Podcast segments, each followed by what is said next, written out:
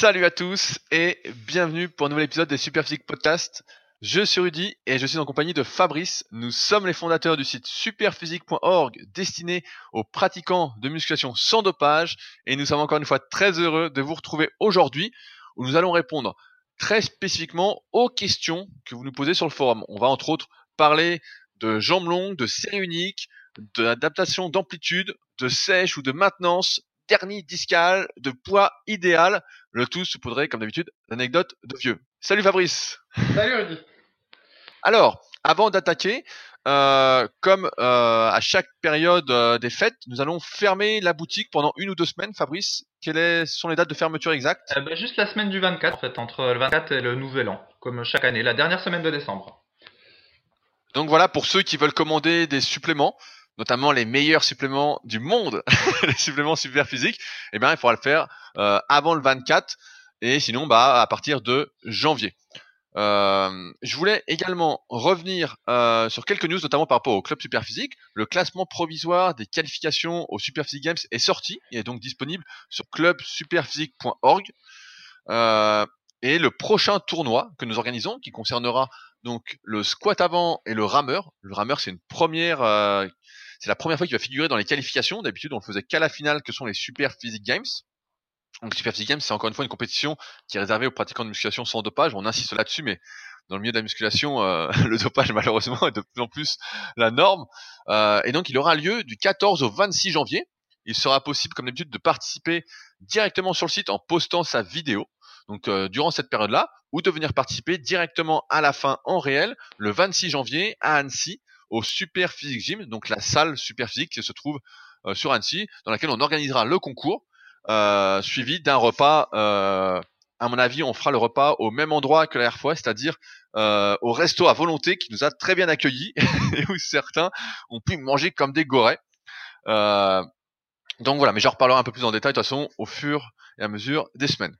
Enfin, je voulais annoncer que début janvier, je vais ressortir de nouvelles formations, formations euh, qui seront vraiment la suite de la méthode superphysique, mais adaptée à chaque muscle, où on va vraiment parler en détail d'adaptation euh, des exercices par rapport à sa morphoanatomie, comment construire son programme, euh, toutes les questions que vous pouvez vous poser euh, j'ai répondu en vidéo, etc. Donc les premières formations qui vont sortir là-dessus, ce sont des formations vidéo sur les biceps et les triceps. Et je voulais vous expliquer un peu comment euh, on en arrive à sortir une formation, euh, comment on en arrive à sortir des livres numériques ou même des livres, que ce soit Musculation avec Alter pour Fabrice ou euh, la méthode superphysique pour moi.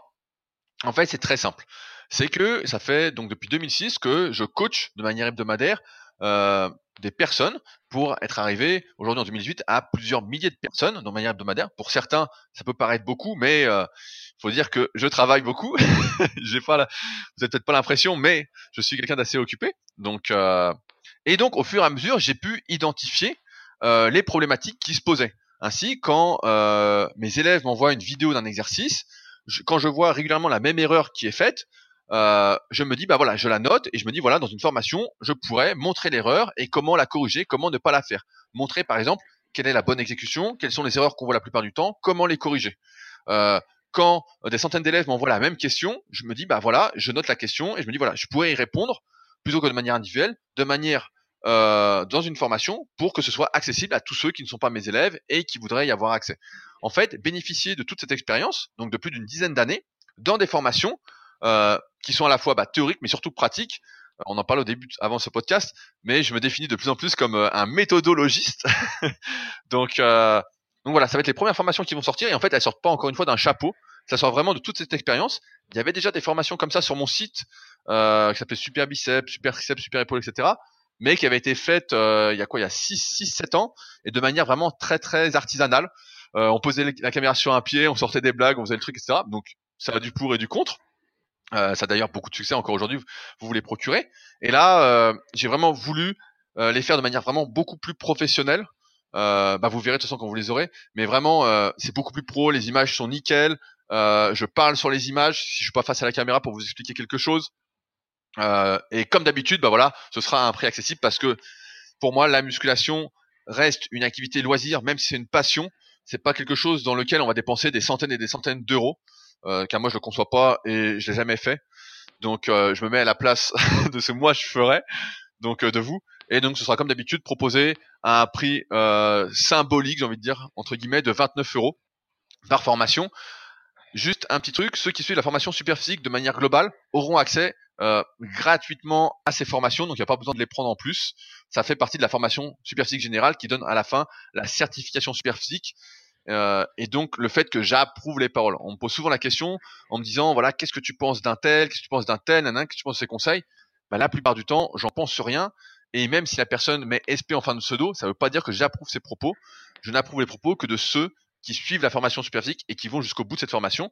Et donc là, ces nouvelles formations qui sortent, euh, donc je sais pas encore comment ça va s'appeler, mais formation Superphysique biceps, euh, méthode Superphysique triceps, il faut que je réfléchisse encore au nom, on n'a pas encore fait euh, les couvertures, il y a juste toutes les vidéos qui sont prêtes, il reste quelques photos à faire. Euh, eh bien, ça fait partie, voilà, d'un bout de cette formation plus complète qu'est la formation Superphysique. Et voilà, encore une fois, ça sort pas d'un chapeau. On en parlait encore tout à l'heure, c'est comme le livre de Fabrice, Musculation avec Alter ça sort pas d'un chapeau, c'est 20 euh, années d'expérience pour le coup. Donc c'est pas euh, et c'est justement à partir des questions que vous nous posez, qu'on voit régulièrement, auxquelles on répond, etc., qu'on arrive finalement après à livrer euh, les réponses aux questions que vous posez et que et même à celles que vous ne vous posez pas encore, donc et que vous allez vous poser. C'est presque sûr. Alors parfois on en oublie, mais c'est ce qui permet notamment, bah moi c'est pour ça que j'aime bien le format numérique, de pouvoir rajouter des choses après coup s'il s'avérait qu'il manquait certaines choses. Voilà. Euh, d'ailleurs, Rudy, je fais, un, teasing. Excuse-moi, comme c'est les, fêtes de Noël, et si jamais il euh, y en a qui veulent euh, acheter le livre Musculation avec Alter pour offrir à leurs enfants adolescents, si vous l'achetez sur le site Musculation Alter plutôt que sur Amazon, si vous m'envoyez un petit mail juste après, eh ben, je peux mettre un petit commentaire en début du livre, parce que c'est moi qui l'expédie si vous passez pas par Amazon. Donc voilà, comme ça, après, ça peut permettre d'avoir un petit livre dédicacé sous le sapin voilà, même s'il est dédicacé par moi et pas un youtubeur euh, star, euh, c'est quand même, euh, ça fait quand même sympa, je suppose, quand la personne ouvre le livre d'avoir un. Oui, parce que moi j'étais extrêmement déçu. Moi, tu m'as collé un post-it comme autographe dessus. Donc j'étais extrêmement déçu en me disant que j'allais peut-être prendre du muscle avec. c'est comme ça tu peux revendre ton exemplaire sur eBay. Ah non, je, vais évidemment le garder. donc, on va commencer par une question que tu avais sélectionnée, Fabrice, sur le forum concernant le poids idéal et le poids à partir duquel on était en bonne santé. Oui, alors j'aimais bien cette question-là. Euh, en fait, la question, grosso modo, c'était de dire euh, quelqu'un qui fait 1m80 et 85 kg à 12% de matière grasse, ou quelqu'un qui fait 1m80 80 kg à 12% de matière grasse, et quelqu'un qui fait 1m80 75 kg à 12% de matière grasse. En fait, lequel euh, est en meilleure santé ou lequel contribue le mieux à sa santé? Et donc la question elle est intéressante parce qu'on peut tirer plein de plein de choses à partir de celle-là. Ce qui se passe c'est qu'intuitivement on se dit que plus on est lourd entre guillemets, plus euh, euh, c'est une condition qui est pas géniale pour la santé parce que on met du poids sur ses articulations, il faut manger beaucoup pour euh, maintenir sa, sa masse musculaire, donc ça, ça fatigue un peu l'organisme. Donc on devine un peu qu'être trop lourd, ça doit pas être trop terrible. Et en plus souvent on parle euh, de l'IMC, donc l'indice de masse corporelle, qui est en gros un, espèce de ratio entre le, poids euh, de corps et la taille. Et on dit que plus on a un IMC euh, élevé, plus on a des risques cardiovasculaires et plus on a un IMC relativement bas, mieux c'est pour, pour la santé. Et en fait, l'IMC tient compte donc de la taille et du poids. Et c'est un ratio qui est grand public, l'IMC. Et il a été fait pour être calculé facilement par les médecins et du coup, il fait pas la différence entre euh, le muscle et le gras, donc c'est pas un, ratio très très très très intéressant. Après, on peut se dire quelque chose de plus pertinent, c'est le, taux de masse grasse. En gros, ben quelqu'un qui a un taux de masse grasse de 20%, a priori, il sera en moins bonne santé que quelqu'un qui a un taux de masse grasse de 10 à euh, poids euh, à peu près égal. Mais en fait, c'est même pas un super critère pour euh, déterminer si on est en bonne santé ou si on a un risque euh, de maladie cardiovasculaire. Apparemment, ce qui est le plus important, c'est la quantité de graisse viscérale. Donc, c'est la graisse qu'on a euh, entre les organes. Et grosso modo, un indicateur, c'est tout simplement le tour de taille. Et donc, ce qui se passe, c'est que les hommes, typiquement, ils stockent euh, du gras au niveau du tour de taille, et en fait, c'est du gras qui est vraiment mauvais, en gros. C'est du gras qui est facteur de risque cardiovasculaire. Alors que les, femmes, qui stocke du gras au niveau des fesses et au niveau des cuisses, et eh ben ça, en fait, c'est pas tellement mauvais pour la santé. Ça, ça n'impacte pas trop le risque cardiovasculaire. Donc du coup, un des premiers critères pour être en bonne santé, finalement, c'est d'avoir un tour de taille assez fin. Presque de voir ses abdominaux, en fait, c'est quelque chose de, positif. Après, donc rapport aux trois exemples qu'on a donnés au début là, donc euh, des personnes qui seraient euh, plus ou moins lourdes ou plus ou moins légères, mais à taux de graisse égal je pense que le critère à considérer, c'est euh, plutôt s'ils font du sport en dehors de la muscu ou pas. Parce que c'est horrible à dire, mais on peut avoir un beau physique et avoir une condition physique de merde. Parce que, en fait, il est possible d'être euh, musclé en faisant de la musculation enfin, avec la musculation, voilà, en faisant de la presse à cuisse, en faisant du développé couché, en faisant des, des, exercices comme ça, en prenant deux minutes de pause entre les séries, en soignant son alimentation, on peut être musclé et euh, avec des abdos, etc. Mais ça veut pas dire grand chose sur la condition physique, parce qu'en fait, on peut ne, ne pas être endurant du tout, et c'est même le cas si jamais la personne, en plus de la muscu, elle marche pas ou elle fait pas de, de course à pied ou de vélo, eh ben elle aura une condition physique très parfaite. Et euh, un bon exemple, c'est les culturistes pro qui sont euh, hyper musclés, hyper secs, et donc on, pourrait se dire que du coup, bah, ils doivent être euh, athlétiques, mais en dehors du fait que leur masse musculaire finit par les gêner pour se mouvoir, souvent ils ont une condition physique assez médiocre parce que en dehors de la salle de muscu, bah, ils font rien, ils sont fatigués, ils passent beaucoup de temps assis, ils ont du mal à marcher, et puis finalement, bah, ils sont pas très en forme du tout. Et même au naturel, euh, c'est un peu la même chose. Et j'ai un très bon exemple avec moi-même. Étant donné que par un temps, bah, je travaillais euh, comme tout le monde dans un, enfin, dans un, dans un emploi, euh, dans un bureau. Et donc, je faisais mes quelques séances de musculation par semaine. J'étais un peu musclé, j'étais un peu sec. Et puis, un jour, je me suis dit, bon, tiens, je vais me remettre à la course à pied, comme j'avais fait quand j'avais 18 ans, et voir ce que ça va donner. Et ben, ça s'est révélé une catastrophe, en fait. J'ai eu bien du mal de courir 30 minutes d'affilée.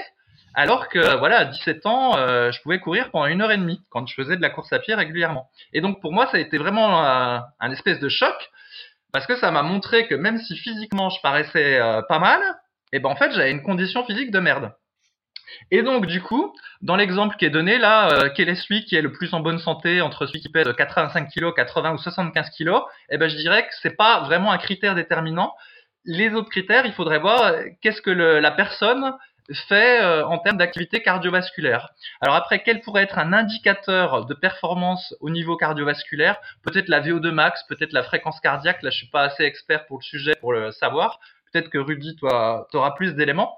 Mais ce qui est sûr, c'est que juste se baser sur l'aspect physique, c'est pas suffisant pour dire que quelqu'un est en bonne santé et aussi en bonne condition physique, quoi. Spécialement si la personne euh, ne fait aucune activité cardiovasculaire. Je sais pas ce que tu en penses, Rudy. Bah alors, j'ai plein d'anecdotes. Alors peut-être que je radote, hein, je préfère le dire. Hein. Nous sommes vieux, surtout Fabrice. Et euh... et donc, euh, bah, je vais rappeler le choc que j'ai eu la première fois euh, que j'ai vu des professionnels vraiment se déplacer, etc. Parce que quand j'étais plus jeune, donc j'allais sur les salons. Euh, donc il y avait le salon mondial à Paris où il y avait pas beaucoup de pros qui venaient. Ensuite, il y avait le FIBO, donc vraiment un énorme salon en Allemagne où on voyait vraiment beaucoup beaucoup de pros. Et euh, ensuite, j'avais été euh, aux États-Unis, notamment à l'Arnold Classic, et plus particulièrement à Olympia, donc à Las Vegas, où on logeait dans le même hôtel que la compétition, donc dans le même hôtel que les pros. Et euh, effectivement, moi, quand je les voyais en photo, je sais plus quel âge j'avais, c'était peut-être 2010, donc j'avais quoi J'avais 22 ans. je les voyais dans les magazines, je me disais putain les mecs, on, a vraiment l'impression que c'est des surhommes et tout. Et en fait, j'étais donc avec Yann de la team et on les a vus dans le hall de l'hôtel marcher et les mecs avaient un de ces mal à marcher. Oh on aurait et puis c'était essoufflé, on voyait que bah, ça n'allait pas quoi. En fait, ça contrastait vraiment avec l'image que renvoyaient les magazines et euh, avec la réalité. Et ça me permet de rebondir sur le fait que tu l'as dit justement, on peut avoir l'apparence d'un sportif sans être un sportif. Euh, faire de la musculation canapé, on va définir ça comme ça, euh, c'est-à-dire faire que des exercices assis ou allongés, bah surtout avec beaucoup de temps de récupération, des séries assez courtes, etc bah ça ne fait pas de soi un sportif. On pratique une activité physique, mais on peut pas dire en soi euh, qu'on est sportif. Ça me rappelle un exemple qu'on avait sur, sur les forums euh, à l'époque. Ça fait longtemps qu'on l'a pas vu, mais euh, tu te souviens, euh, souvent il y avait des messages des mecs qui se brossaient les dents, ils disaient je congestionne de l'épaule. Ils n'arrivaient pas à rester le, bras levé, mais ils avaient l'épaule qui congestionnait. Et ça, ça vient justement euh, tout simplement d'un manque d'entraînement, j'ai envie de dire, en résistance musculaire, le fait de ne faire que des séries courtes, euh, ne va pas développer par exemple tout ce qui est capillaire, tout ce qui est euh, réseau sanguin euh, autour de nos muscles. Et donc dès que ça va excéder un certain temps, par exemple si on fait que des séries de que des séries de 6 en musculation et qu'un coup on se met à faire une série de 20, on va avoir l'impression d'être au bout de sa vie, vraiment. Et là c'était un peu pareil. Si on fait que des élévations latérales par exemple en série de 8, ce qui est une aberration, on va y revenir après parce qu'il y avait une question un peu là-dessus dans le podcast, mais euh, et qu'un coup on doit voilà, on se lave les dents, forcément ça dure plus que 30 secondes. Bah forcément on va avoir l'épaule qui congestionne et ça va brûler, ça va brûler. Euh, et puis on n'aura plus à se laver les dents.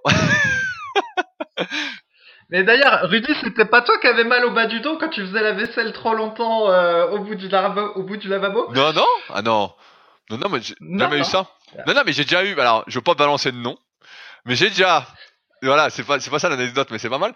C'est, euh, j'ai déjà eu deux, deux potes, entre guillemets, qui étaient venus euh, chez moi, et donc qui habitent chez leurs parents, à l'époque en tout cas, et euh, ils avaient jamais vraiment fait euh, la lessive.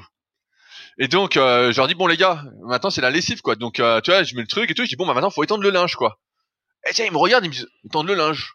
Tu sais, c'est quoi ce truc là Et donc ils avaient jamais étendu le linge de leur vie quoi. Et donc je leur dis bon allez on y va et tout. Et ils avaient les épaules qui congestionnaient quoi. Et ils étaient là, ils disaient oh là là putain et tout. Et à la fin ils disaient oh je suis mort et tout.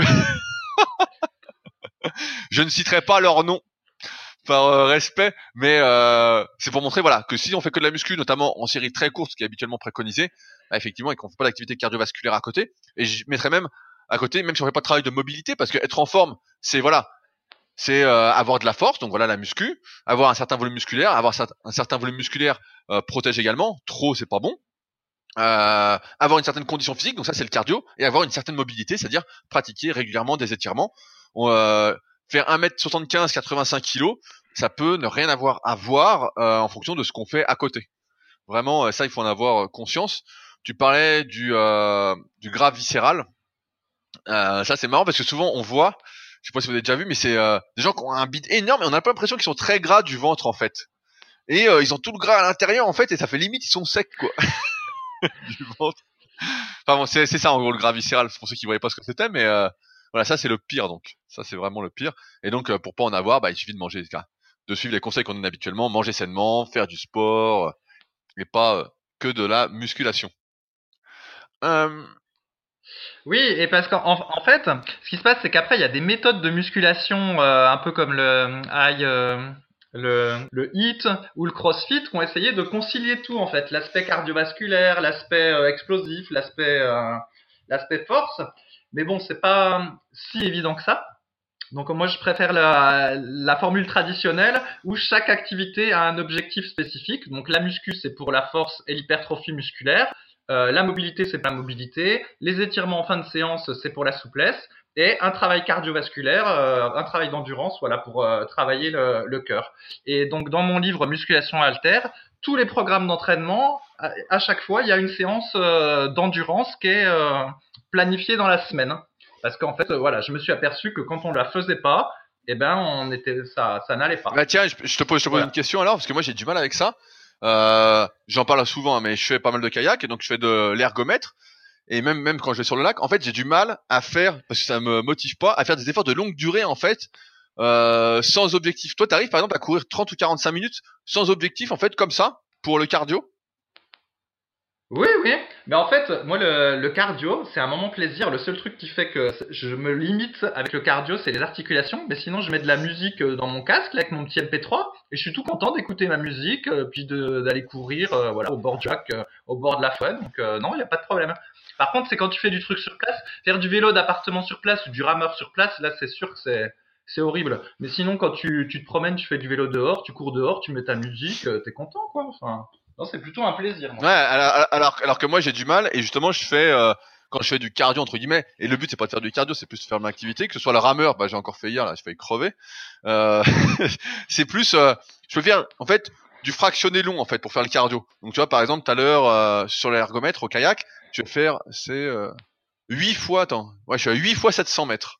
Autant dire je vais crever, c'est un effort qui va me durer à peu près 3 minutes à chaque fois et puis entre temps bah, je vais pas pagayer doucement mais euh, je vais pas en fait faire euh, une demi-heure ou 40 minutes non-stop, ça va m'emmerder en fait. Je vais euh, trouver le temps long euh, et t'as raison quand je suis dehors sur le lac et qu'il y a personne, etc. Bah voilà, j'arrive à faire du long tranquille, mais euh, j'éprouve quand même moins de plaisir que en me fixant des petits objectifs. Alors c'est peut-être moi qui suis comme ça, mais c'est pour ça que j'essaye toujours d'avoir un objectif, parce que sinon, et j'ai du mal à prendre du plaisir dans les efforts de longue durée sans objectif, quoi. J'ai toujours Mmh, besoin Mais ce que euh, c'est un, c'est du, c'est du kayak sur place en fait, c'est ça? Ouais, ouais, ouais, ouais, c'est comme un rameur, mais pour le kayak. Ouais, bah c'est ça l'explication. Donc moi aussi j'ai la même chose que toi. Si je fais la corde à sauter, je peux faire 45 minutes de corde à sauter euh, comme ça, c'est un peu chiant, tu vois. Mais si je fais plein de rounds de, de 3 minutes, où j'essaye d'accélérer, je m'amuse, etc., là, bah c'est pas la même chose, hein, tu vois, c'est plus divertissant. Donc je pense que c'est le fait que tu sois sur place qui fait euh, aussi euh, ce que tu ressens.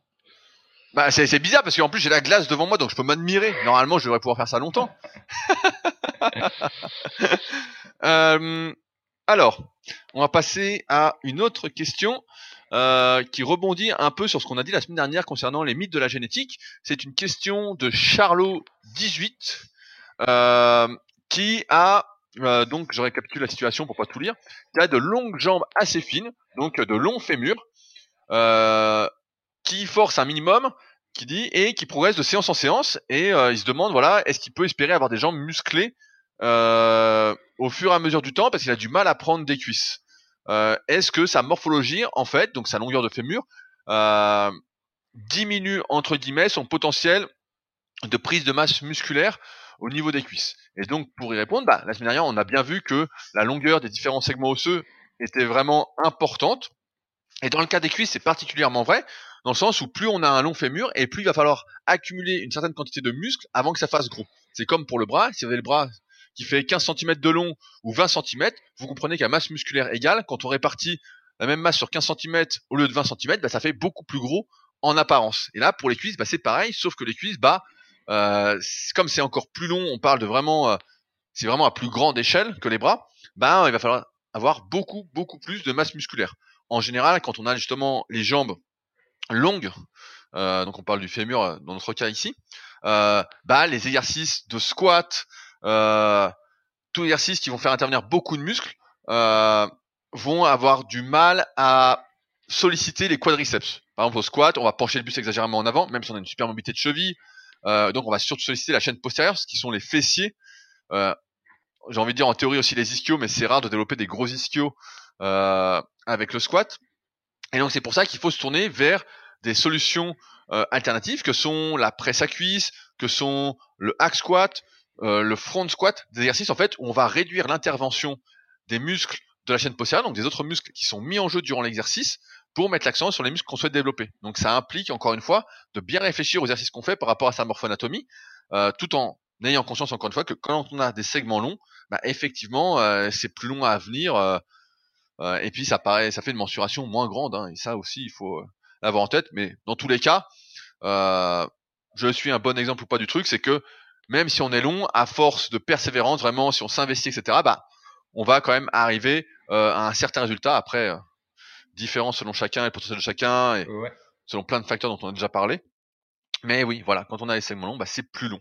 Euh, malheureusement, euh, Bah, j'ai un, j'ai un exemple avec ma femme. Donc, bah, elle fait de la musculation avec moi, donc avec Alter. euh, et donc, bah, comme euh, beaucoup de femmes, elle a les fémurs assez longs. Les femmes souvent ont des longues jambes.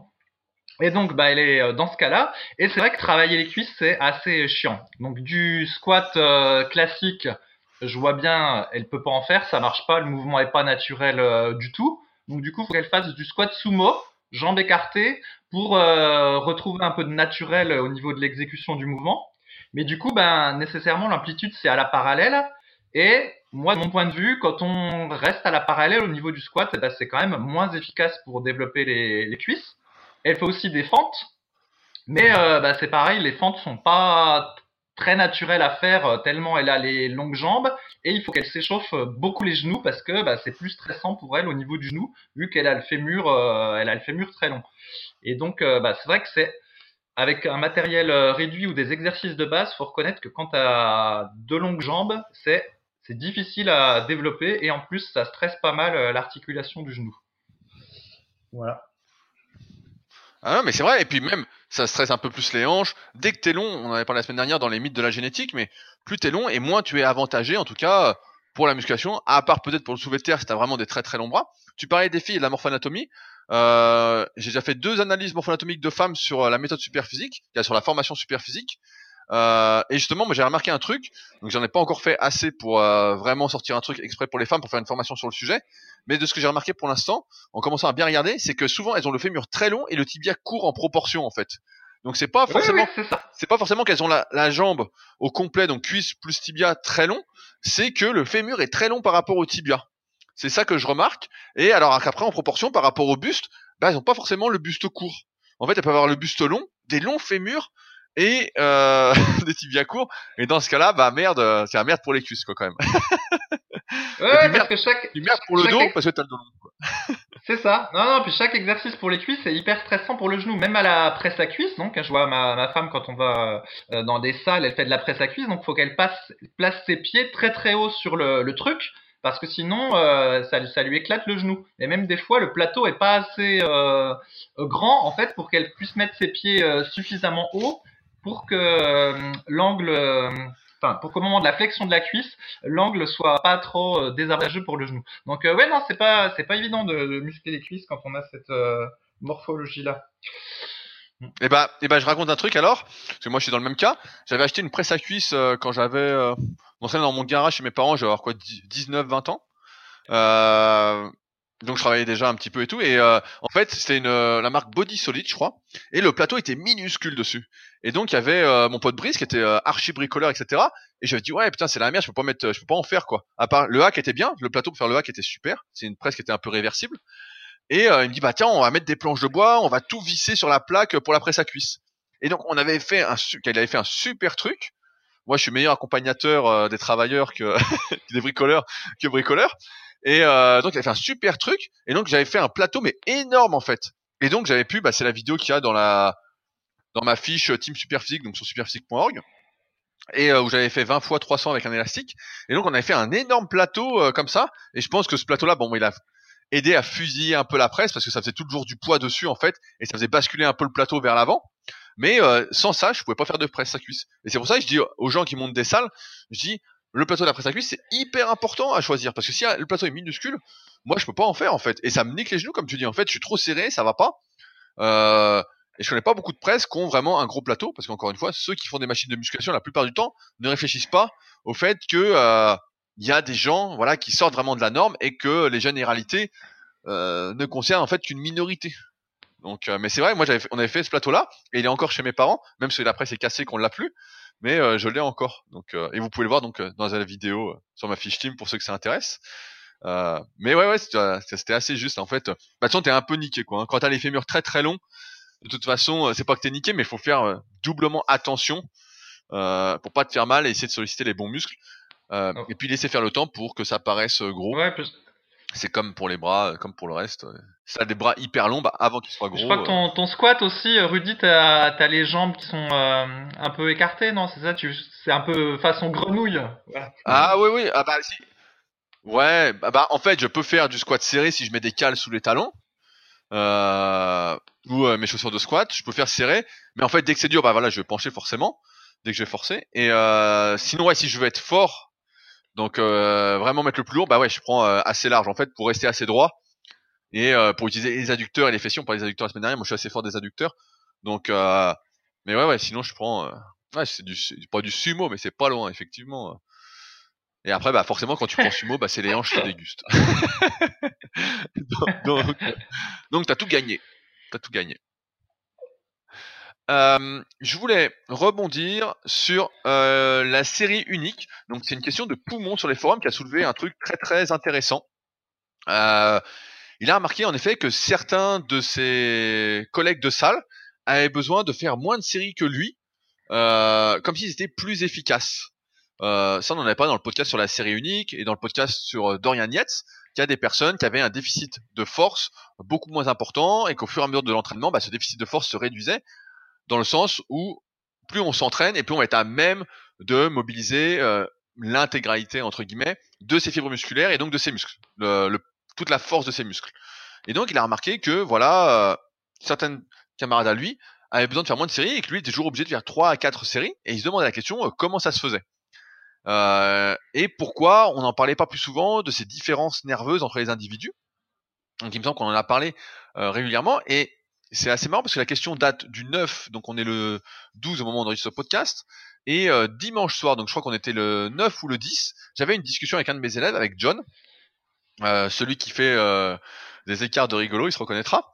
Et on discutait notamment de ses antécédents sportifs, parce que quand il s'entraîne, en fait, je vois qu'il il s'énerve et tout, et malgré tout, il est lent. En fait, il n'arrive pas à exploser. Lui, il a l'impression d'essayer d'exploser, mais en fait, c'est toujours assez lent en vidéo, même si c'est léger.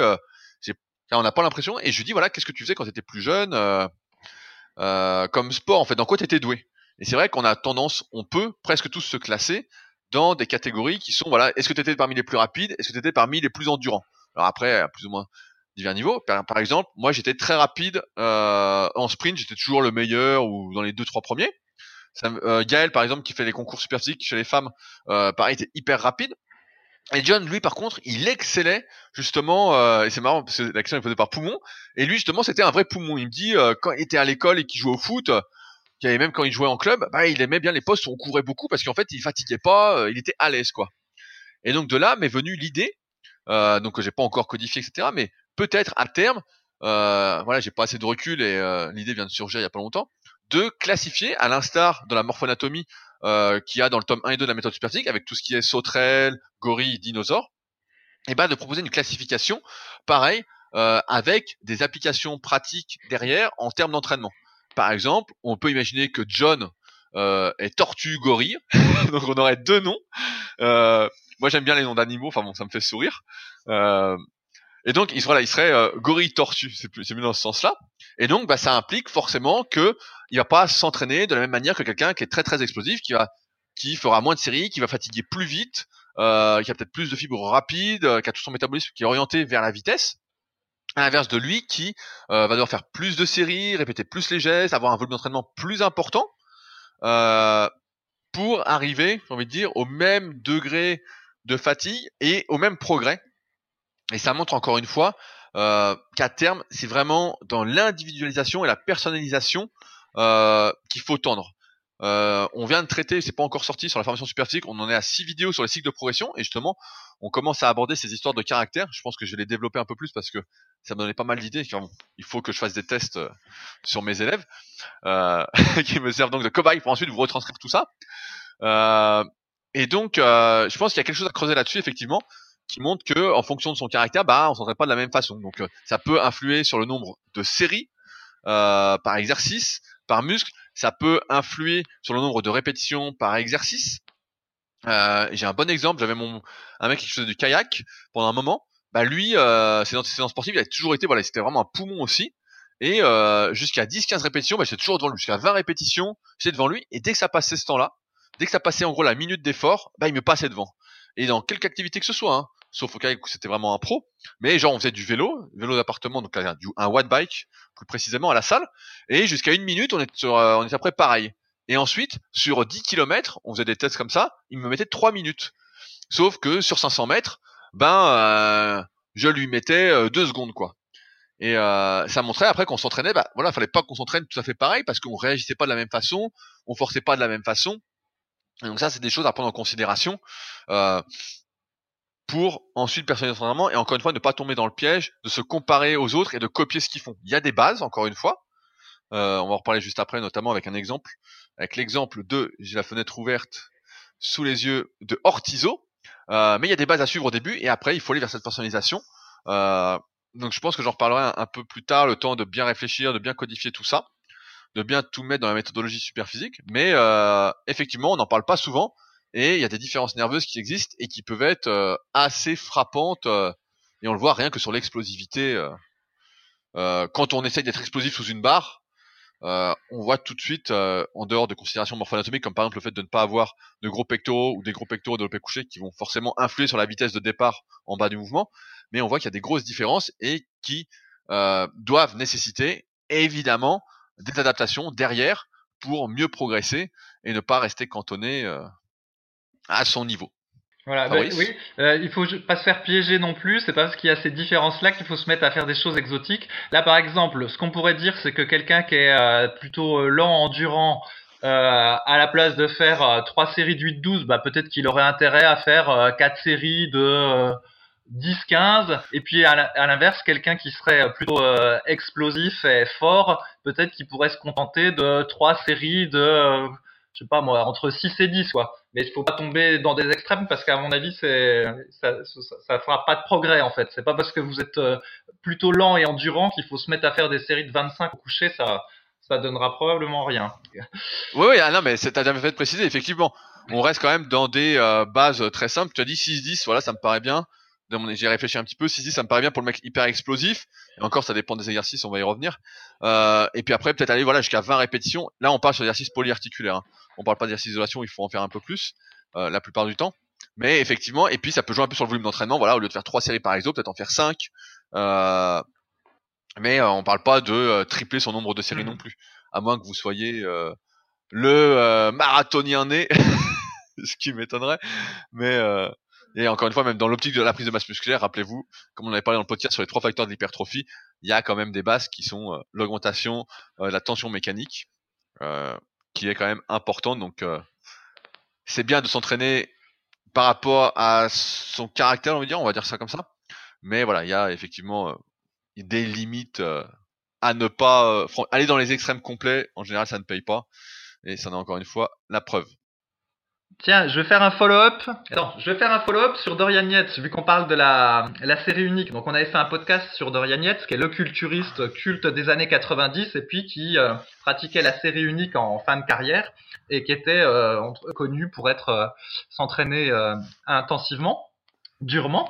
Et nous, on est fans de Dorian Yates parce qu'il a une mentalité qui nous plaît bien. Bref, il y a une vidéo YouTube sur Dorian, je sais pas si tu l'as vu, qui s'appelle In the Shadow, et donc euh, qui reprend son surnom vu qu'il s'appelait The Shadow. Et eh ben, figure-toi que maintenant, il ne fait plus muscu, Dorian. Il est passé au yoga. En fait, il a déménagé en Espagne et maintenant il fait du yoga au bord de la plage et il fume de la Marie-Jeanne. Et c'est pas des blagues, hein. je te jure, je te jure. Et en fait, il a complètement changé. Donc, euh, il explique rapidement dans la vidéo qu'effectivement, il a dédié 10 ans de sa vie à la muscu. Euh, il, souvent, enfin, il ne souriait euh, quasiment jamais. Hein, et c'est pour ça que dans les vidéos où euh, même il n'y a aucune photo où tu le vois sourire, il dit qu'il a négligé sa famille, ses amis, et qu'il était complètement euh, focalisé sur son but, quoi. Et euh, après, euh, quand il a arrêté sa carrière, eh ben, il est rentré en dépression parce qu'en fait, son identité, c'était c'était d'être un culturiste, tu vois, d'être le meilleur des culturistes au, monde. Et donc, il s'est séparé de sa femme, etc. Et en fait, bah, il déprimait parce qu'il il avait perdu l'identité qu'il était il pouvait plus s'entraîner aussi dur qu'avant, tu vois, il était plus Mister Olympia. Donc il est passé par un passage à vide où il s'est mis à faire la fête, euh, tout ça. Et maintenant, bah, il explique dans le reportage qu'il a trouvé son équilibre. Donc il fait même plus de muscu. Il fait plutôt du donc du yoga, des exercices stressants mais euh, qui euh, l'étirent. Tu le vois avant, il avait toujours des habits un petit peu tristouilles. Maintenant, il a des habits euh, tout colorés. Il est bronzé, il est au soleil, il promène son chien au soleil et il est tout sourire. Et donc, bah voilà, on voit euh, cette transition dans le reportage. Et euh, bah, d'un côté, on est content pour lui, mais d'un autre côté, ça, ça fait bizarre parce que tu vois, lui qui était, euh, c'était le le, le, le, type culte, voilà, le type qui avait le mental de fou et eh ben maintenant tu vois c'est devenu euh, il est plus équilibré mais du coup il fait moins rêver euh, en tant que modèle euh, alpha quoi tu vois si je puis dire ouais non mais attends ce qu'il faut ce que moi je pense qu'il est dur en fait c'est quand tu as été au top top niveau et surtout voilà on parle de mecs qui se dopaient avec 50 100 000 dollars par an hein, de rien c'est les légendes racontent qu'il n'y avait pas de main morte quoi hein. bon après ça peut-être que des légendes mais donc voilà tu es au top du top et après tu voilà bah tu mets plus le budget t'as plus l'argent qui rentre tu donc tu dis voilà, j'ai fait le tour. Donc le mec doit s'entraîner en étant, en redevenant un homme normal entre guillemets, euh, sans avoir vraiment d'objectif parce qu'il a plus d'objectif de compétition. Donc il doit se dire bon bah je m'entraîne, mais voilà, euh, le mec, il a des courbatures, il a des trucs. Puis en plus, il s'était beaucoup blessé. Et c'est vrai ce que tu dis. On, l'a jamais vu sourire dans les magazines. C'est vrai qu'il avait toujours une tête très très froide. Et là, ça doit faire drôle de le voir sourire, j'imagine, avec des t-shirts colorés, parce que c'est vrai qu'il avait toujours ce look, ce look un peu hardcore. Euh, les trucs powerhouse, euh, etc. sur le dos, le bandana et tout. Et euh, c'est vrai que non, mais après c'est moi je comprends le cas, je comprends le truc. Je, je me demande quand on y sera confronté en fait ce qui va se passer hein, quand là même si on s'entraîne plus, moi j'ai toujours des objectifs. Quand t'es vraiment au max du max du max, puis que voilà tu commences à décliner, je sais pas, t'as je, je veux pas froisser certains, mais euh, voilà, t'as 50, 55 ans, voilà, la perte de masse musculaire est un peu inévitable. Tu peux faire tout ce que tu veux, mais voilà, tu vas perdre. À moins que tu débutes à cet âge-là, mais si ça fait 20 ans que tu t'entraînes, voilà, tu vas commencer à perdre un peu. Comment tu réagis derrière euh, là-dessus? Parce que tu veux, tu peux te fixer des objectifs, mais tu sais très bien que c'est des trucs que tu as déjà fait, du moins si on reste sur la muscu, euh, ou alors voilà, faut carrément changer d'activité, comme a fait Dorian, faire du yoga, faire d'autres trucs. Mais ça doit être dur psychologiquement en fait de passer de cette Dorian Yates quoi, comme tu dis, The Shadow. C'est marrant cette histoire des pseudos parce que maintenant il y a beaucoup moins ces pseudos. Euh, c'est comment Ouais, c'est surnoms euh, chez les pros. Alors qu'avant c'était vraiment, euh, ils avaient tous leurs petits surnoms quoi. Chris Cormier c'était The Real Deal. Euh, je me souviens, putain, je me souviens plus de tous les mecs, mais ils avaient tous des surnoms. Et on retrouve ça maintenant, c'est à hmm. l'UFC. Ils ont tous des surnoms, les mecs. Et je trouve que c'était pas mal. Ça donnait un côté un peu atypique, moins, euh, moins lisse. Et maintenant, maintenant, il y a moins ça. Mais bon. Non, mais j'irai voir euh, une Shadow pour voir Dorian Yates sourire, ça vaut le coup. Et te dire euh, toutes les substances qu'il a testées. ouais, bon, ça, ça m'amuse moins, mais mais bon, après, de toute façon, tout ça ne le regarde que lui. Euh... On parlait tout de personnalisation justement et de pas griller les étapes. Et on avait justement une question de Ortizo qui demande à partir de quand personnaliser son amplitude. Donc Ortizo, il a posé euh, une question sur le forum et une vidéo où on le voit faire du développé décliné. Et Ortizo, donc il a les bras très très très longs et euh, bah, il débute la musculation, il fait 55 kilos. Il fait du développé décliné à 40 kg et donc il a beaucoup d'amplitude effectivement. Ses coudes descendent sous la parallèle et il se demande à partir de quand il doit personnaliser son amplitude de travail. Et ça me permet de rebondir sur le posé son effet sur l'analyse morpho-anatomique que effectivement il faut être conscient que ça existe, on est tous différents, etc. Mais qu'avant tout il faut euh, poser des bases personnaliser son entraînement, euh, commencer à réfléchir à des détails, etc., alors qu'on débute la musculation, en fait, ça va plutôt être un frein au progrès. Euh, Jean Texier disait un truc très très vrai, je crois que c'est le tome 9 euh, ou 10 euh, des guides pratiques du bodybuilding, où il disait, on connaît une masse d'intellectuels qui, qui sont spécialistes en théorie de la musculation et euh, qui ne se sont jamais entraînés. Et on en connaît, si Vincent nous écoute, salut Vincent, plus on va intellectualiser rapidement son entraînement, euh, et moins on va avoir de chances de progresser, euh, plus ça va être compliqué. Notre expérience nous a amené euh, malheureusement à poser cette conclusion, dans le sens où il faut vraiment, quand on débute, essayer de progresser. Voilà, c'est déjà bien, par exemple, de faire du développé décliné à la place du développé couché. C'est déjà un bon exemple de personnalisation quand on a les bras longs et pas trop de cache thoracique. Euh, mais c'est largement suffisant pour ensuite progresser jusqu'à atteindre au moins le niveau bronze, voire le niveau silver du club superphysique. Pour moi, voilà, on va commencer à personnaliser à partir de ces niveaux-là. Euh, à partir du niveau silver, pour moi, c'est la bonne moyenne de mon expérience. Euh, c'est des tableaux qu'on retrouve donc sur Club avec des niveaux en fonction des exercices, des principaux exercices de musculation. Mais en avant ça, pour moi, c'est un peu trop précoce et ça va vraiment limiter les progrès. Euh, je vois une question que s'est posée euh, justement Ortizio ou Ortizo, excuse-moi pour le pseudo, c'est Ortizo. À la fin, il dit voilà, j'ai tendance à pousser la barre plus d'un côté que de l'autre. Est-ce que je dois refaire un apprentissage pendant plusieurs semaines en redescendant mes poids? Non, en fait, ça, c'est des choses qui vont se corriger tout seul. Euh, progressivement, quand tu vas t'échauffer, etc. Quand on met 40 kilos sur la barre, il faut bien avoir conscience qu'on n'est pas encore euh, complètement dans l'action, on est encore pas mal dans la réflexion au niveau de ces exercices, de l'exécution, etc. Donc c'est des choses qu'on peut corriger en fait sans avoir besoin de passer par une phase d'apprentissage. Donc, euh, en ce sens, voilà, euh, il faut euh, continuer à poser les bases, à progresser. Et surtout, comme je disais, à Ortizo, bah, il faut bien manger parce que 55 kg, effectivement, c'est léger sur la balance. Surtout que tu as l'air assez fin pour l'instant.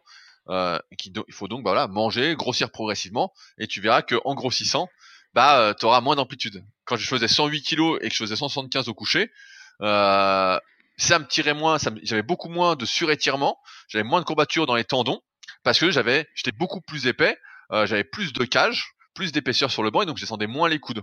À l'inverse de maintenant, euh, si je mets 130 euh, ou 140, bah, je sens tout de suite que ça va m'étirer à fond. Alors qu'avant, bah, 130, 140, vu que j'étais plus épais, je le sentais pas. Donc, en grossissant, tu vas gagner en même temps de l'épaisseur. Et donc, ça devrait aller beaucoup mieux pour l'amplitude. Et tu verras donc à partir du moment où tu es niveau bronze, silver, à peu près, s'il faut encore que tu euh, modifies ton amplitude euh, sur ton développé décliné. Et dans ce cas-là, bah, euh, tu pourras poser la question sur forum, mais je te conseillerais d'utiliser par exemple soit des fat grips, soit des iron bull. Moi, j'utilise un iron bull 3.0, si jamais il y en a qui veulent aller voir quoi ça correspond. Je crois que ça enlève, j'ai mesuré, ça enlève 2,2 cm d'amplitude, donc c'est pas grand-chose, mais ça peut suffire euh, quand on est déjà au développé décliné et qu'on a des longs bras et pas une cage euh, thoracique de folie. Fabrice? Oui, puis, oui, après, il y a la... ce qui peut jouer aussi, c'est l'endroit euh, sur lequel il va poser la barre euh, sur sa poitrine, s'il la pose euh, plus vers le sternum ou plus vers le cou. Donc peut-être qu'il peut jouer aussi là-dessus, mais normalement, naturellement, au fur et à mesure qu'il va prendre de la force, il finira par poser la barre à l'endroit qui lui convient le mieux. Mais probablement, s'il a des longs bras, ce sera plus vers le sternum, voire un petit peu plus bas que le sternum en position déclinée. Tout à fait. Euh, je voulais revenir. On a eu une question euh, qui a plutôt un témoignage qui nous conforte malheureusement dans les conseils qu'on vous donne chaque semaine. C'est une question, une euh, question, une constatation de Tonio69. Euh, alors je vais lire le message parce que c'est assez intéressant. Salut tout le monde. Aujourd'hui, j'ai voulu en profiter pour aller à la salle avec un pote et faire une séance jambes. Cela fait plus d'un mois, voire deux même, que j'ai des douleurs au dos et je suis même allé voir un kiné une fois. La douleur a toujours été plus ou moins là. Aujourd'hui, je commence avec le squat, l'échauffement se passe bien, et la dernière série, je dis à mon pote que je commence à ressentir la fameuse douleur. Puis première série de travail, après 6 répétitions à 100 kg, je sens un gros crack. Une douleur horrible, horrible est venue petit à petit, jusqu'à ce que je ne puisse presque plus marcher. Direction les urgences, après 4 heures d'attente sans IRM, ils ne peuvent pas voir si c'est une hernie. Selon eux, c'est musculaire, et si j'ai encore mal après 3-4 jours, il faudra demander à faire un IRM. Demain, j'ai pris rendez-vous chez le kiné. Euh, première grosse blessure en 10 ans, c'est dingue. Alors, est-ce que c'est si dingue, Fabrice? Ouais, bah, je lui ai répondu. Mon, message était un petit peu euh, méchant parce que je, enfin, je disais euh, qu'il l'avait un peu cherché parce que voilà, il, il, a mal. Ça fait plusieurs mois qu'il a mal. Il a mal dès son échauffement et il continue à faire le squat et puis finalement ça se termine euh, pas très bien. Mais en même temps, je vois tout à fait ce qu'il a ressenti parce que moi-même, ce truc-là, je l'ai déjà fait des tas de fois. C'est-à-dire qu'en gros, t'as un peu mal au dos, mais t'as ton, tu sais que t'as la séance que tu dois faire, tu dois faire tel ou tel objectif. Donc, euh, bah tant pis, tu le fais et puis tu te dis, euh, le principal c'est de faire l'objectif. Eh ben non, justement, le principal c'est d'être en bonne santé puis de pas se flinguer le dos. Donc en fait, quand on a mal au dos, il faut pas faire son squat. Euh, éventuellement, une solution, ça peut être de mettre une ceinture de force. Et on voit d'ailleurs que c'est un bon exemple que la ceinture de force est laide, parce que des fois, tu peux avoir mal au dos et tu mets la ceinture de force et en fait, t'as plus mal. Donc ça montre bien qu'il y a un soutien qui se fait avec la ceinture de force. Mais dès lors que tu as une douleur au dos, quel que soit l'exercice que tu fais, bah, il faut arrêter immédiatement parce qu'en fait, euh, ça peut mal se terminer. Après, en plus, un autre exemple de squat arrière. Nous, euh, au début, ben, on faisait euh, beaucoup de squat arrière. Maintenant, avec le temps, on a compris que c'était un exercice qui, finissait toujours mal. Et donc, euh, on préfère faire du squat avant maintenant et ou de la presse à cuisse. Et le squat arrière, à part pour ceux qui sont trapus ou ceux qui font de la force synthétique, eh ben, on ne le recommande plus. C'est un exercice qui est, qui est trop risqué. Et tu, tu, parlais de, tu, tu, parlais de la ceinture. Euh, J'y ai pensé parce qu'on en parlait des fois hors antenne. Et donc, euh, bah, on sait que voilà, quand on met la ceinture, voilà, ça active un peu mieux. Euh, donc ça soutient la colonne, mais ça active également un peu mieux tous les muscles qui servent au gainage. Et donc, euh, je la mets depuis euh, deux semaines à suite de notre discussion sur mon soulevé de terre partiel que je fais en fin de séance d'eau. Euh, que vous allez d'ailleurs, bah tiens, j'avais oublié de parler de ça. Je sors une vidéo un peu euh, motivation. Genre, on a testé un truc dimanche sur ma chaîne YouTube. Donc euh, YouTube, c'est Body Avenir. Quand j'étais jeune, voilà, l'explication c'est que je croyais que j'étais l'avenir. et donc on peut dire plus ou moins que je suis l'avenir. Voilà. Enfin bon. Maintenant à plus de 30 ans, je sais pas si on peut dire ça, mais enfin bon. Et donc on sort une vidéo un peu là-dessus. Donc on va faire mon soulevé de terre avec la ceinture justement dessus partiel. et justement donc j'ai mis la ceinture et avant quand je la mettais pas, bah tu vois, je sentais que ça me tassait un peu. Tu vois, j'étais bon bah ça, pas de douleur, mais je sens que ça me tassait. Et là, je mets la ceinture depuis deux semaines dessus. Et euh, donc forcément, bah, je sens la barre un peu plus légère. Et j'ai plus de cette sensation de tassement en fait que j'avais euh, pendant et après. En fait, ça a vraiment disparu. Et donc cette semaine, j'ai voulu essayer. Donc c'est encore trop tôt pour faire une conclusion. Il faut que je teste 3 quatre semaines. Euh, au développé incliné. Je sais pas si ça vous arrive, mais au développé incliné, ce qui se passe, c'est que euh, lorsqu'on force, et eh ben à un moment on s'affaisse sur le banc et donc la cambrure augmente en fait. On en arrive vraiment à hyper cambrer le bas du dos et aussi bien bah, arrondir le bas du dos c'est pas bon, autant euh, hyper cambrer c'est pas bon non plus. Et donc des fois je sentais un peu après que ça me raidissait un peu le bas du dos, voilà je sentais que c'était pas très bon. Et je me suis dit bah tiens je vais essayer de développer incliné avec la ceinture cette semaine. Et franchement je l'ai mis et euh, j'ai pas eu le dos raide après. Car le lendemain j'ai pas eu le dos raide alors que d'habitude j'aurais eu le dos raide alors c'est peut-être une coïncidence hein, parce que je fais plein de trucs pour pas avoir de douleur Mais euh, et donc je vais continuer là-dessus, mais je pense effectivement que pendant longtemps, on a et d'ailleurs il y a un super article que tu avais fait sur le site sur la ceinture. On a dit voilà la ceinture, il faut mettre la ceinture, faut être gainé, etc. Mais en fait dans le sens où ça active mieux les muscles responsables du gainage, euh, bah c'est quand même une sacrée protection et euh, une aide non négligeable dans la prévention des blessures. Euh, donc ça corrobore à ce qu'on disait en antenne. Euh, je pense que je vais bientôt dormir avec ma ceinture. Oui, donc en fait, le résumé, le résumé de ce truc-là, c'est qu'une fois de plus, il y, a un nouveau, il y a eu un nouveau message sur le forum qui dit qu'une personne s'est blessée euh, au dos en faisant euh, du squat avec une charge qui était même pas si lourde, hein, c'était 100 kg. Donc, et ça, des messages comme ça, on en a tout le temps, alors que le forum est moins, moins fréquenté qu'avant. Donc, ne faites pas de squat arrière. Là, Rudy, je sais pas quelle lubie lui prend, c'est peut-être la crise des 30 ans de refaire du soulevé de terre, même partiel. Je pense que ça finira mal, Rudy, et tu le sais. Mais non, je vais avoir un dos énorme. Et- C'est fou, mon gars. Tu vas voir, tu vas voir sur la vidéo, putain, j'ai le dos dessus. On dirait un professionnel, on dirait Dorian Yates. Et pour la ceinture, bah, pour la ceinture, bah, on a, je sais plus si on avait déjà parlé dans les accessoires de muscu, mais c'est vrai que ça a longtemps été un débat. Est-ce que on ne met pas de ceinture et on laisse entre guillemets euh, le, le corps humain euh, apprendre à se gainer tout seul, ou est-ce qu'on met une ceinture, mais peut-être du coup on développe pas le gainage nécessaire? Moi, je pense qu'au bout de, je sais que Michael Gundil, dès le début, il avait dit qu'il fallait mettre une ceinture. Il avait dit que les études montraient que je sais plus, il y avait 30% de force de cisaillement en moins sur la colonne vertébrale. Enfin, je sais plus trop. Lui, il était pour la ceinture. Je me souviens que Christophe Cario était plutôt contre. Il disait qu'il fallait développer son propre gainage. Dans les salles de force athlétique, de ce que je sais, ils imposent la ceinture et si tu mets pas une ceinture, euh, tu te fais engueuler. Et euh, bah, je pense que c'est plutôt sain de penser comme ça. Et donc, avec le temps, sans être dogmatique sur le sujet, moi je pense que le pratiquant euh, confirmé, donc qui commence à utiliser de bonnes barres, a intérêt à mettre la ceinture sur tous les exercices debout et tous les exercices euh, cambrés. Donc effectivement, le développé incliné, le développé couché, je pense que ça vaut le coup de la mettre. Le développé militaire, s'il y a des fous qui font l'exercice, faut le mettre. Euh, le squat euh, avant, euh, il faut la mettre aussi. Le soulevé de terre, s'il y a des fous comme Rudy qui en font. On peut même mettre la mettre euh, au rowing, au rowing à un bras. Quand il commence à y avoir lourd, si on commence à tortiller un peu euh, de l'arrière, il faut mettre la ceinture. Donc je pense qu'en réalité, effectivement, à partir d'un certain niveau, faut mieux la mettre. Si on a mal au dos, même si on est débutant, à mon avis, c'est mieux d'en mettre une aussi. Et puis euh, voilà. Donc euh, je pense que même un guerrier doit mettre une ceinture s'il veut durer. C'est plutôt comme ça que je verrais. la- Tu me fais rire parce qu'en en, fait, en fait, j'ai pas, Fabrice a cru que j'ai voulu le piéger la semaine dernière en lui disant de tester le soulevé sumo pour les adducteurs. Et donc, c'est revenu sur le forum parce qu'on a déterré un message suite à, la, euh, à constatation de Tonio 69 euh, de Roby. Donc, c'est un message qui a 15 ans.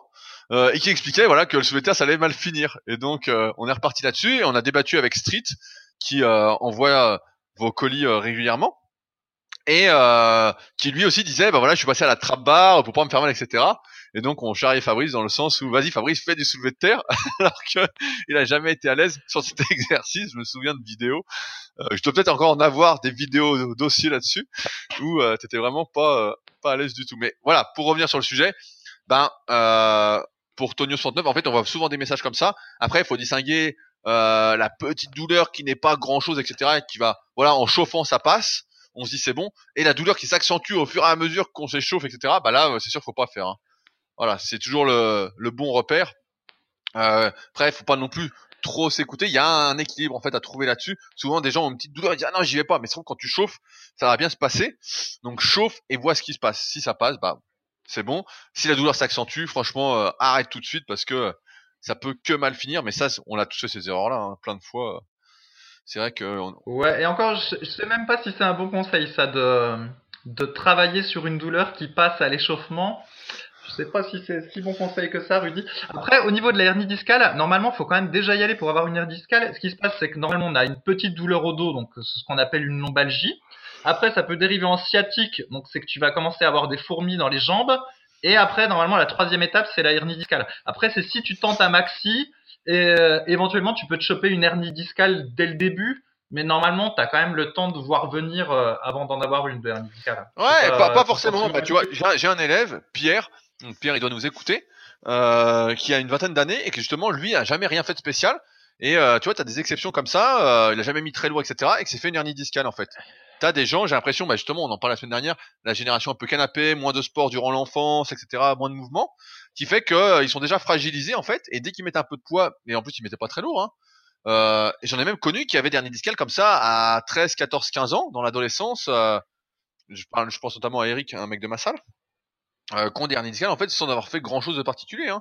Alors après là on dit ça, mais discale ça peut aller plus loin, ça peut aller jusqu'à euh, vraiment des opérations lourdes, euh, voire euh, certaines paralysies. Hein, donc c'est pas non plus à prendre à la rigolade.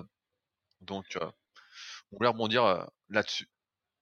À combien de temps on en est? On va traiter encore une petite question, allez. Et Celle-là, elle est intéressante. C'est une question bah, encore de Charlot18, euh, une question un peu diététique.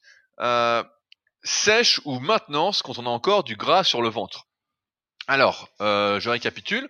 Charlot est au régime, il a déjà perdu pas mal de gras sur le ventre, il pense avoir pris un peu de muscle, et donc euh, il a modifié, modifie sa diète régulièrement, il vient de retirer 200 calories par jour, et il a perdu 500 grammes. Il ne voit donc pas encore ses abdos, ou seulement ceux du haut, et il a encore une légère couche de graisse sur le ventre. Il pense être autour des 20% de masse grasse. Il a bien envie de perdre ce gras, mais il n'a pas envie de devenir juste maigre. Euh, donc la question c'est, est-ce que je dois quand même continuer euh, à maigrir euh, Est-ce que je gagne du muscle malgré le fait que je sois au régime et que je progresse à l'entraînement? Donc la question en clair c'est jusqu'où sécher? Et donc Charlot un peu plus tard quand on lui pose des questions il dit qu'il fait 1m83 pour 77 kilos.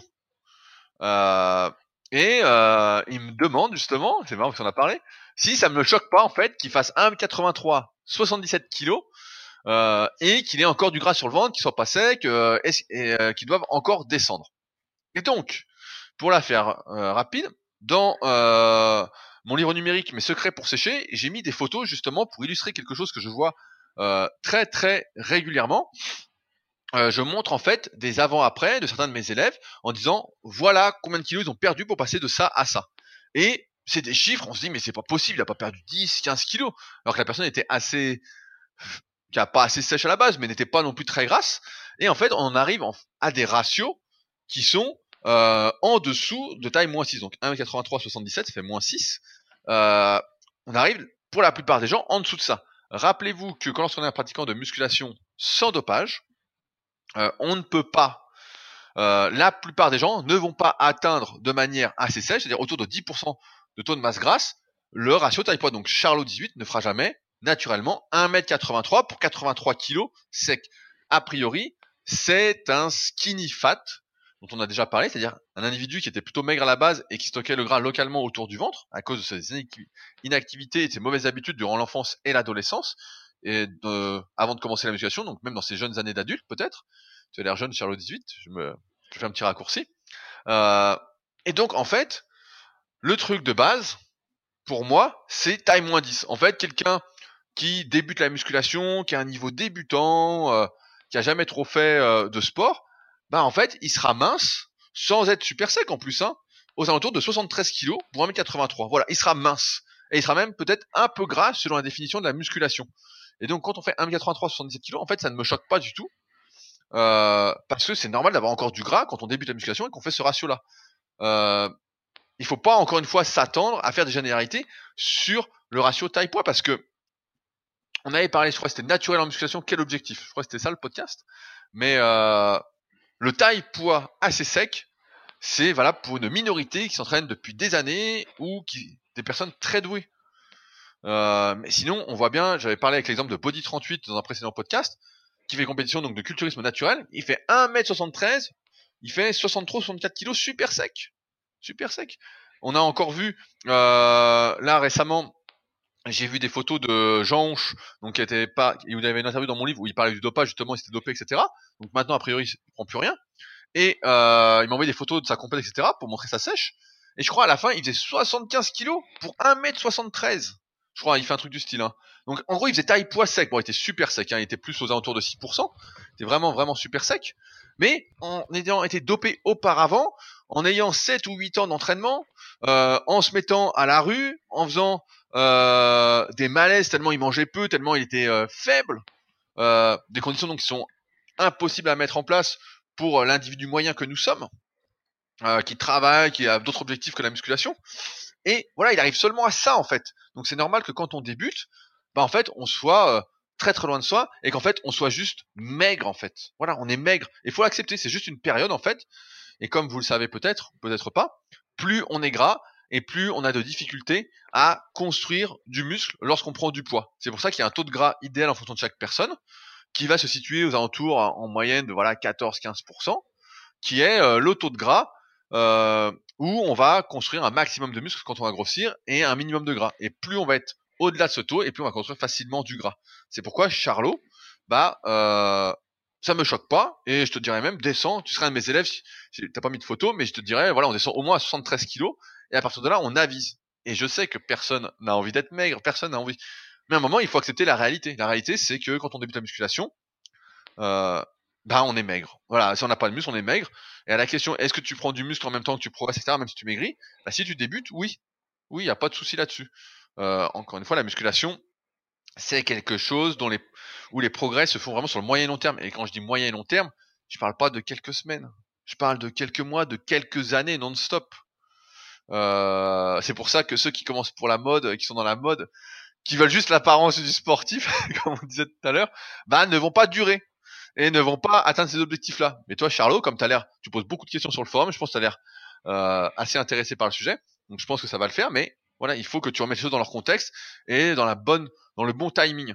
Et dans ce cas-là, bah, si tu as encore pas mal de gras au bas du ventre, bah, tu peux encore descendre sans aucun souci et ce sera pas, sera pas choquant. Moi, je perdrais, euh, j'ai pas vu, tu avais mis une dernière question.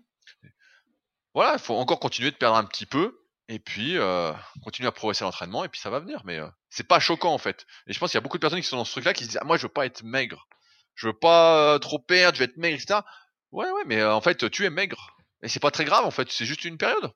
Et après bah progressivement tu vas faire du muscle, tu vas grossir, etc. Et, et voilà. Et tu auras peut-être des remarques désobligeantes de gens qui n'y connaissent rien, qui te diront c'est bizarre, t'as l'air malade. Je me souviens d'un de mes premiers élèves, euh, René, donc qui était bouché et qui avait perdu, je sais plus, 25 ou 30 kilos il y a l'avant-après sur mon site, rudicoya.com. Et euh, donc les gens l'avaient vu, ils avaient dit oh, vous avez l'air malade, etc. Puis il disait mais n'importe quoi, et puis il montrait ses abdos quoi. Il avait 52 ans, il dit regardez, il dit oh vous êtes en super forme et tout, et ouais ouais, en fait il était pas du tout malade. Mais pour la plupart des gens, dès qu'on maigrit et qu'on paraît on paraît maigre entre guillemets par rapport à ce qu'on a été, ils disent ah mais il est malade, pas du tout. C'est juste que là, quand on fait du sport et qu'on fait attention, ben voilà, mieux vaut en tout cas pour moi être trop mince que euh, trop gras, du moins dans un premier temps. Tiens Rudy, pour euh, éclairer un peu les, les, les, les, ratios que tu as donnés, donc là je suis sur la page, euh, donc ma page sur le site Superphysique, on voit des photos de moi depuis 1996, et donc à, à, cette période-là, je crois que je fais 1 mètre, quand je débute, tout débute la muscu, je fais 1m79 et 56 kg. Donc je suis pas, je suis pas gras du tout. Hein, c'est la, je suis adolescent de l'ancienne génération. Donc euh, je suis sportif, je fais du, du, karaté, je fais de la course à pied, etc. Mais pas de muscu, pas gras. Et ben ça donne 56 kg, 1m79. Au bout de quelques mois de, eh ouais, ça. Hein et au bout de quelques mois de muscu, euh, je prends 10 kg, je passe à 68 kg. Donc j'ai pris un peu de muscle, on voit bien la photo, hein, on voit encore euh, bien mes abdos. Donc là je suis à 68 kg pour 1m80, alors que j'ai déjà fait muscu. Quelques deux ans après, je suis à 78 kg pour 1m81, euh, donc j'ai pris 10 kg supplémentaires. Et cette fois-ci, on voit un petit peu moins mes abdos, mais on les voit encore bien. Encore quelques années supplémentaires, je passe à 83 kg pour 1m81. On voit toujours mes abdos.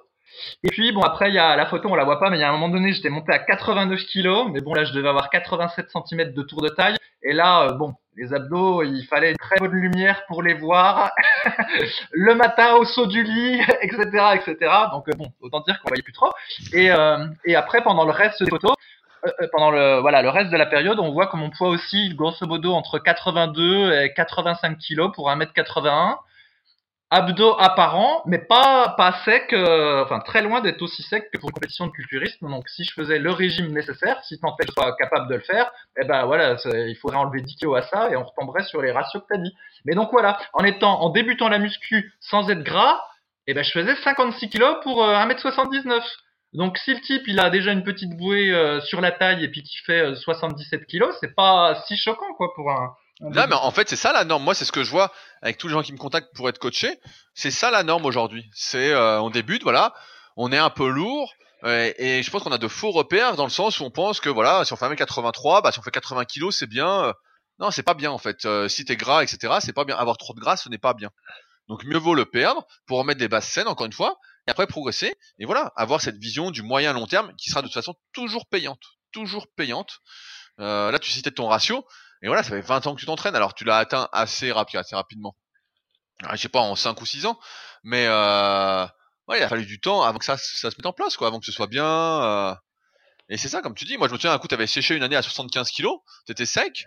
Et pour moi, t'étais assez sec. T'es pas non plus super sec, mais voilà. Et c'était ça, hein, 80, 75 kilos. Euh, voilà, voilà la réalité. C'est juste que. On voit les veines. C'est juste qu'en fait, oui, ah, excuse-moi, je finis. En fait, à, ce, à ce poids-là, en fait, on voyait bien les veines euh, sous les nombrils, mais par contre, j'avais encore du gras sur les fesses. Donc c'est là que tu te dis, s'il avait fallu que je fasse une compète, il fallait encore que je perde 5 kilos. Bah, j'aurais fini, j'aurais fini tous mes grichons. Non, mais c'est parce qu'en fait, on a de mauvais, on a de mauvais repères. En fait, on se rend pas compte que la graisse, en fait, ça prend beaucoup plus de place que le muscle. Et euh, des fois, on se dit putain, mais le mec, il pèse si lourd et tout, euh, c'est bizarre et tout, ou il est si léger en étant si gros. en fait, si tu parais lourd euh, plus que ton poids, bah en général c'est que t'es bien gras mon gars, malheureusement. Et à l'inverse, si euh, tu parais plus léger que ton poids, euh, en général c'est que c'est du muscle. Et donc ça, ça, met de faux repères en place en fait. On confond souvent le gras et le leurre du naturel. c'est une très bonne phrase. On pense souvent plus sec que non l'est. Et quand on fait un régime comme je le montre, voilà encore une fois dans mes secrets pour sécher avec les photos d'avant-après, euh, bah euh, on a beaucoup plus à perdre qu'on ne le pense. Et la norme, voilà, c'est d'être. Euh, si t'as pas de muscle et que t'es gras, bah en fait tu es maigre. Et mieux vaut être maigre, mince, que maigre, gras. En tout cas, à mon avis, et même pour sa vie en général, hein, pour pouvoir bouger, être en forme, ne pas être essoufflé pour rien, et réduire donc ces risques de maladies cardiovasculaires comme on disait. Ça me rappelle une vieille phrase, je sais pas si tu te souviens, ça c'était euh, You can't flex euh, fat. Ah oui. pour dire que si, si t'as la même mensuration de tour de bras, bras tendus et bras fléchis, c'est mauvais signe. oui, oui, c'est vrai. Je, je, me souviens à l'époque sur les forums, il y avait un truc comme ça. Les mecs étaient surpris parce que justement, moi qui ai le bras long, j'avais une grosse différence entre le bras tendu et le bras fléchi. Et il y en a qui avaient pas beaucoup de différence. Je pense notamment à Frank B, qui, je sais plus, il avait. Euh, et pareil, quand je m'entraîne, moi je congestionne vachement je gonfle vachement. Il y en a qui congestionnent moins. Donc on pourrait faire aussi une règle comme ça. Euh, je sais pas, euh, j'ai pas le mot congestion en anglais, mais euh, si vous ne congestionnez pas à l'entraînement, si vous ne prenez pas 2 cm de tour de bras en vous entraînant, si vous avez déjà des bras, c'est que c'est du gras. ça pourrait être ça aussi, quoi.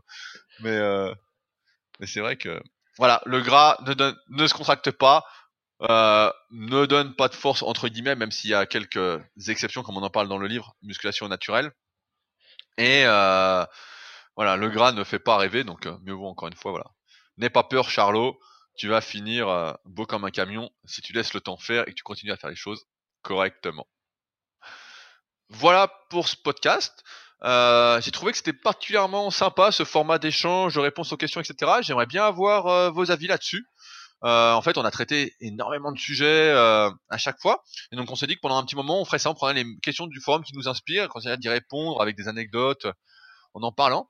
Donc, euh, j'aimerais bien avoir votre retour là-dessus, voir si vous avez passé un bon moment, si ça vous aide, etc.